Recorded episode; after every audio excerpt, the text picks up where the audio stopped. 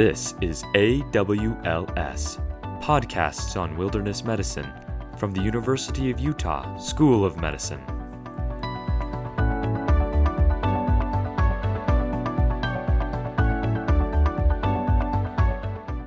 Today we're going to be talking about uh, the assessment of a patient in the backcountry. Uh, the assessment of a patient in the backcountry is similar in some senses as it is in the in the front country, or like in an urban situa- situation. However, there's a, a number of differences. Uh, the biggest one being is you're usually far away from any kind of help, and so you're going to have to take care of the patient on your own. This uh, particular chapter and podcast, they do not uh, prepare you to be a first responder in any sense of the word, but rather these will help you to just know the basic skills that you're going to need if you come across someone who's injured. The other thing you should be aware of is that uh, in assessing a patient in the back country and in the urban setting too, but uh, particularly in the back country, there's a lot of mnemonics that you need to uh, remember. The principles behind them are what are important, but the mnemonics will help you to remember in what order to do them and make sure you don't miss any important steps. What happens uh, is uh, you'll get very anxious and nervous when you see somebody injured, particularly if it's someone you love or someone you know. And most often, when you're in the back country, you're with friends and family. Uh, so you need to uh, kind of really grab a hold of these mnemonics and know what they mean. One thing that we don't want to teach is a see this and do that kind of a, a course or a lecture, but understand uh, why we're doing what we're doing uh, with uh, the uh, mnemonics. Being able to assess a patient who is injured or sick becomes one of the most important issues in all of medicine even if in an urban setting, the proper assessment of a patient is critical. What is curious is the initial steps in the assessment of a patient in the backcountry are generally quite intuitive. But when we get into an emergency situation, particularly if friends or family are involved, we tend to ignore those and uh, move forward in such a way as to put uh, ourselves in danger. By that, it's we mean that if you see someone you don't know, or uh, if you see someone uh, who has fallen off a cliff, your sense generally is to protect yourself first. But if you see someone you love, or if you're trained to go after these people, you tend to put yourself at risk. So, the very first step in the assessment of a patient in the back country is to protect yourself. That is, really to do nothing to stop, look, and make sure that the scene is going to be safe for yourself before you enter it or do anything beyond that. There are a lot of stories in the backcountry where, say, a father will see his son fall into the river and will just dive in afterwards. Uh, it's hard to go to that father and say you shouldn't do that, uh, but those th- those many stories are replete with uh, more than one victim because of prudence uh, being ignored. So, in order to help people understand how to assess a patient uh, in the back country, there are four surveys that need to be completed. The first survey deals with keeping uh, the, the rescuer safe. This is called the scene survey. The second survey is really devoted to keeping the patient or the victims alive, and that is called the primary survey. That is followed by the secondary survey, and finally the ongoing survey. Uh, if you look at these surveys uh, carefully, uh, they follow a series of steps, getting rid of unwanted or unneeded uh, steps uh, that will allow you to keep a patient uh, alive and then get them out of the back country safely if they need to be taken out of the back country. The, on, the initial step then is what is called the scene survey. What we tell people at this point is just what we talked about don't create a uh, second victim. The scene survey begins by telling people to use prudence.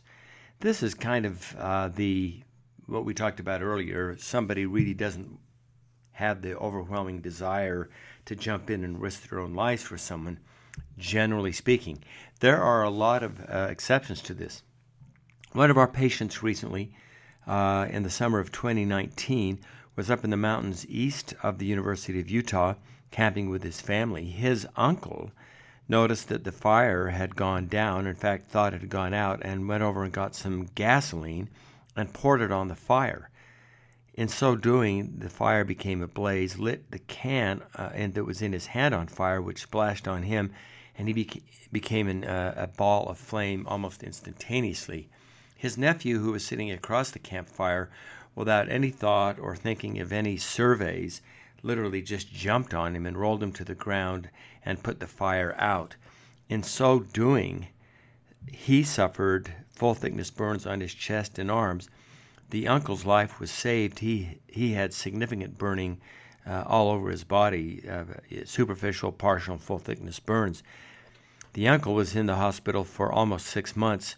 The uh, the nephew who jumped on him was in the hospital for about two weeks until he had skin grafts uh, that were able to be done, and continually has follow up uh, at the time that I'm giving uh, this podcast. What the point of that is is clearly he didn't have any thought or any uh, uh, any other desire than to save his uncle's life. It would be difficult to go back to him and say that was a mistake. Generally speaking, if you come across a scene where someone, say, as we said earlier, has fallen off a cliff or fallen, you really need to make sure before you go in that it's safe. That doesn't need to take much time. It can just take a second or two, but you have to just pause for a minute and make sure that it's safe. For example, someone bitten by a rattlesnake, or there's a a, uh, a brown bear, a grizzly bear that's in the scene. Prudence would dictate that you don't go in until the rattlesnake or the or the victim is gone. But again, you have to think of the case of the uh, the nephew who uh, jumped on his uncle.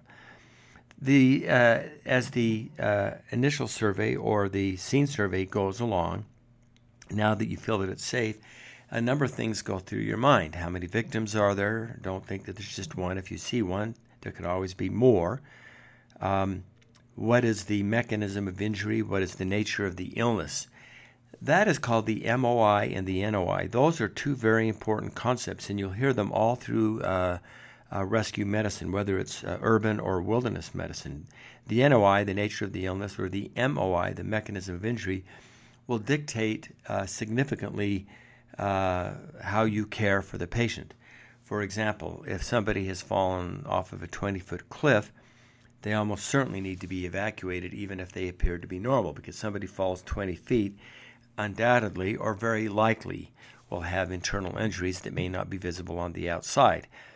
If somebody is walking along and just trips and falls, that won't necessarily be as obvious. Uh, and so the nature of the illness and the mechanism of injury will then become the overriding first initial steps after you make the scene safe for yourself. The secondary survey, which follows the initial scene survey, is really designed to keep the victim alive. A lot of exercise and a lot of time needs to be spent on the primary survey, and the few minutes devoted in this podcast aren't nearly enough uh, to allow for that. The primary survey teaches us probably our uh, very first uh, mnemonic, and that is March, M A R C H. A lot of people have used A, B, C, D, E as the initial assessment of an injured or sick patient. While that is okay to use, it escapes and completely neglects a very important concept, and that is massive hemorrhage. The March protocol moves M, which stands for massive hemorrhage, right to the front of the uh, assessment. If somebody is bleeding significantly, then that needs to be stopped even ahead of approaching their airway and their C spine. We're not talking about a small wound or a, a, a, little bleed. We're talking about a gouge, a gunshot, an amputation, where somebody can bleed out within seconds or minutes, and that bleed needs to be stopped. So the March protocol was developed in uh, order to address this uh, significant problem. The rest of the, the protocol is pretty much the same as the ABCDE, but the March protocol literally puts that up to the front. That is something you hope you never see somebody who is bleeding out so quickly that you need to apply a tourniquet or stop the bleeding to save their life. That would be a, an extremely uh, uh, uh, an emergent uh, situation that would uh, be an unfortunate one to be involved in. Well, the March protocol then literally starts with MARCH, and I'll just state them and then talk a little bit more about them. M is the massive hemorrhage. Airway is exactly what you think you had. Then immediately, if they're not bleeding to death, you move to their airway make sure that they're breathing and that their C spine is stable. And those go together, uh, airway with C spine. R then stands for respiration, and uh, the C stands for circulation. We'll get uh, more into that. That is uh, the more uh, less emergent bleeding. Uh, H is the high or helicopter or the hypothermia or the hyperthermia. That is the patient warm and, and uh, safe. And are you going to now start to think about evacuation or do they stay? Let's talk then about uh, going back to M in the March protocol uh, of the MARCH. We mentioned a minute ago that that stands for massive hemorrhage. This should be just a very quick assessment of the patient, and if you don't see uh, any immediate blood on the victim, that would uh, raise concern that they're bleeding to death, then you move quickly on uh, uh, to the A part of the assessment. The tool to stop someone from bleeding out in the backcountry is a tourniquet. While a lot of uh, history has been devoted to saying that a tourniquet is a last resort, if someone is bleeding to death, it is really becomes first line of therapy. If the if the bleeding is significant enough, just apply a tourniquet on them.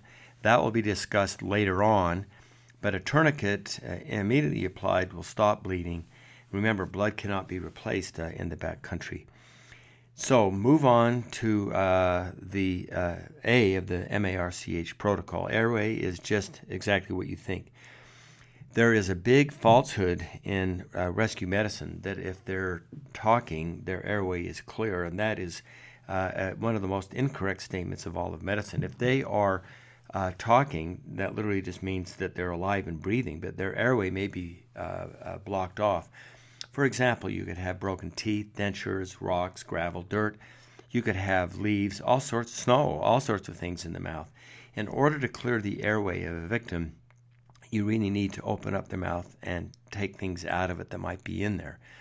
Now, it is true that if their airway is completely obstructed, maybe the tongue is raised, uh, uh, uh, you know, uh, listing on the back of the esophagus and the throat. That's another issue, but you've got to open up their mouth and look in there and take out things that could be obstructing their airway. Uh, if they're talking, all it means is that they're talking. It doesn't mean that their uh, airway's clear. So open their mouth and open the, the airway. Uh, later on, and you can read this in text and in the text that we've provided, there are two methods to uh, that we want you to know to get the uh, uh tongue off the back of the throat. And uh, basically, one involves tilting the head back, and the other mean, pulling the head back and lifting the jaw up. we'll talk about those also later. As part of the airway is the C spine. At this point, while your head or uh, your hands are near the head, you should make sure that the uh, the head is being held, so that if they have a, a C spine injury, that by moving their head, uh, that it won't uh, make it worse. So the second step after M for massive hemorrhage is airway with C spine, and uh, then you can move on beyond that. The next step is called uh, the circulation, and this is uh, the, the bleeding that isn't as emergent. Now, any bleeding is bad, but some bleeding uh, won't uh, cause you to bleed to death. For example, most all of venous bleeding, you won't bleed to death. You just ooze from those. But if you have an arterial bleed anywhere, you can, but some of those aren't as significant. One of our patients was a young 16 year old kid who wanted to slice, he was at a campground and wanted to slice his, uh, an apple in half with one slice of a very sharp knife, and he did. He cut through the apple, but in so doing, he cut through the top of the um, the skin on his hand and through the superficial and deep palmar arches. So he cut through four major arteries in his hand, and literally had minutes to survive. What were it for his uh, father, who grabbed him and uh, put a pressure dressing on his hand to stop the bleeding? They were able to uh, bring him to the emergency room where he was seen uh, by our team and uh, uh later got into uh, surgery and they repaired his hand. This case is uh, illustrative of a, of sort of a borderline case. That was a massive hemorrhage that needed to be stopped with a pressure dressing and then to be reevaluated. So, how do you evaluate a bleed? Um, normally, uh, in rescue medicine, they talk about a blood sweep, which is really important. That is, you look over the body and look and see uh, where bleeding may occur, and you go from head to toe. This really becomes important, and you have to look symmetrically on either side. You have to remove clothing, backpacks, helmets. You have to uh, sometimes remove boots and uh, ski pants or whatever in the backcountry to make sure that they're not bleeding out. One thing you can look at is their clothing to see if there's uh, bleeding out. So a blood sweep really becomes uh, very important. However, that is not the only place that you can bleed is uh, from the surface of the skin into your clothes. One other place you want to uh, look at is out on the street. Sometimes victims will cut themselves, fall, and they'll bleed on the ground, and then they'll walk and move and then collapse. So you need to look around the area and make sure that there's uh, not a pool of blood somewhere that uh, uh, where they're not at, and that way that can help decide, uh, uh, you know, whether you're going to evacuate them and how you're going to treat them. Another place they can bleed out is uh, in their chest. If they fall and they break a rib, they can cut those delicate arteries on the inside and on the bottom side of the ribs, and the the uh, and inside the chest, and they can fill their chest up with enough blood where they become so hypertensive that they can die. The abdomen is another place. Uh, you can lacerate a liver and puncture the solid organ of the spleen, and enough uh, blood can leak out into the abdomen uh, to kill someone. A growing abdomen, a tender abdomen, after your mechanism of injury, uh, say, is a fall, and you have a growing abdomen, then you have to be worried that they've either lacerated the liver, punctured the spleen, or that they're bleeding uh, somewhere else. Uh, the, the solid organs are very easy to uh, uh, burst by a traumatic fall. These are in skiers, snowboarders, bikers, climbers who would be falling and land on their abdomen and then sustain a uh, major uh, injury. Another common place where someone can bleed to death inside their body is back in their kidneys. Uh, that sounds unusual uh, that you would think that you could bleed to death back there. And also, it sounds unusual that you would think that the kidney area was different than the abdominal area, but it is. The, uh, the whole interior of the body is really quite complex, filled with different layers and pouches and uh, uh, areas where organs are contained. The kidneys are contained back behind the abdomen in a, a, a large sac uh, is the way to think about it. They call it retroperitoneal, behind the peritoneal organs, if you're not familiar with that. If the kidney is suddenly uh, smashed or cut, uh, it has a whole lot of blood in it, and it can bleed out into that area.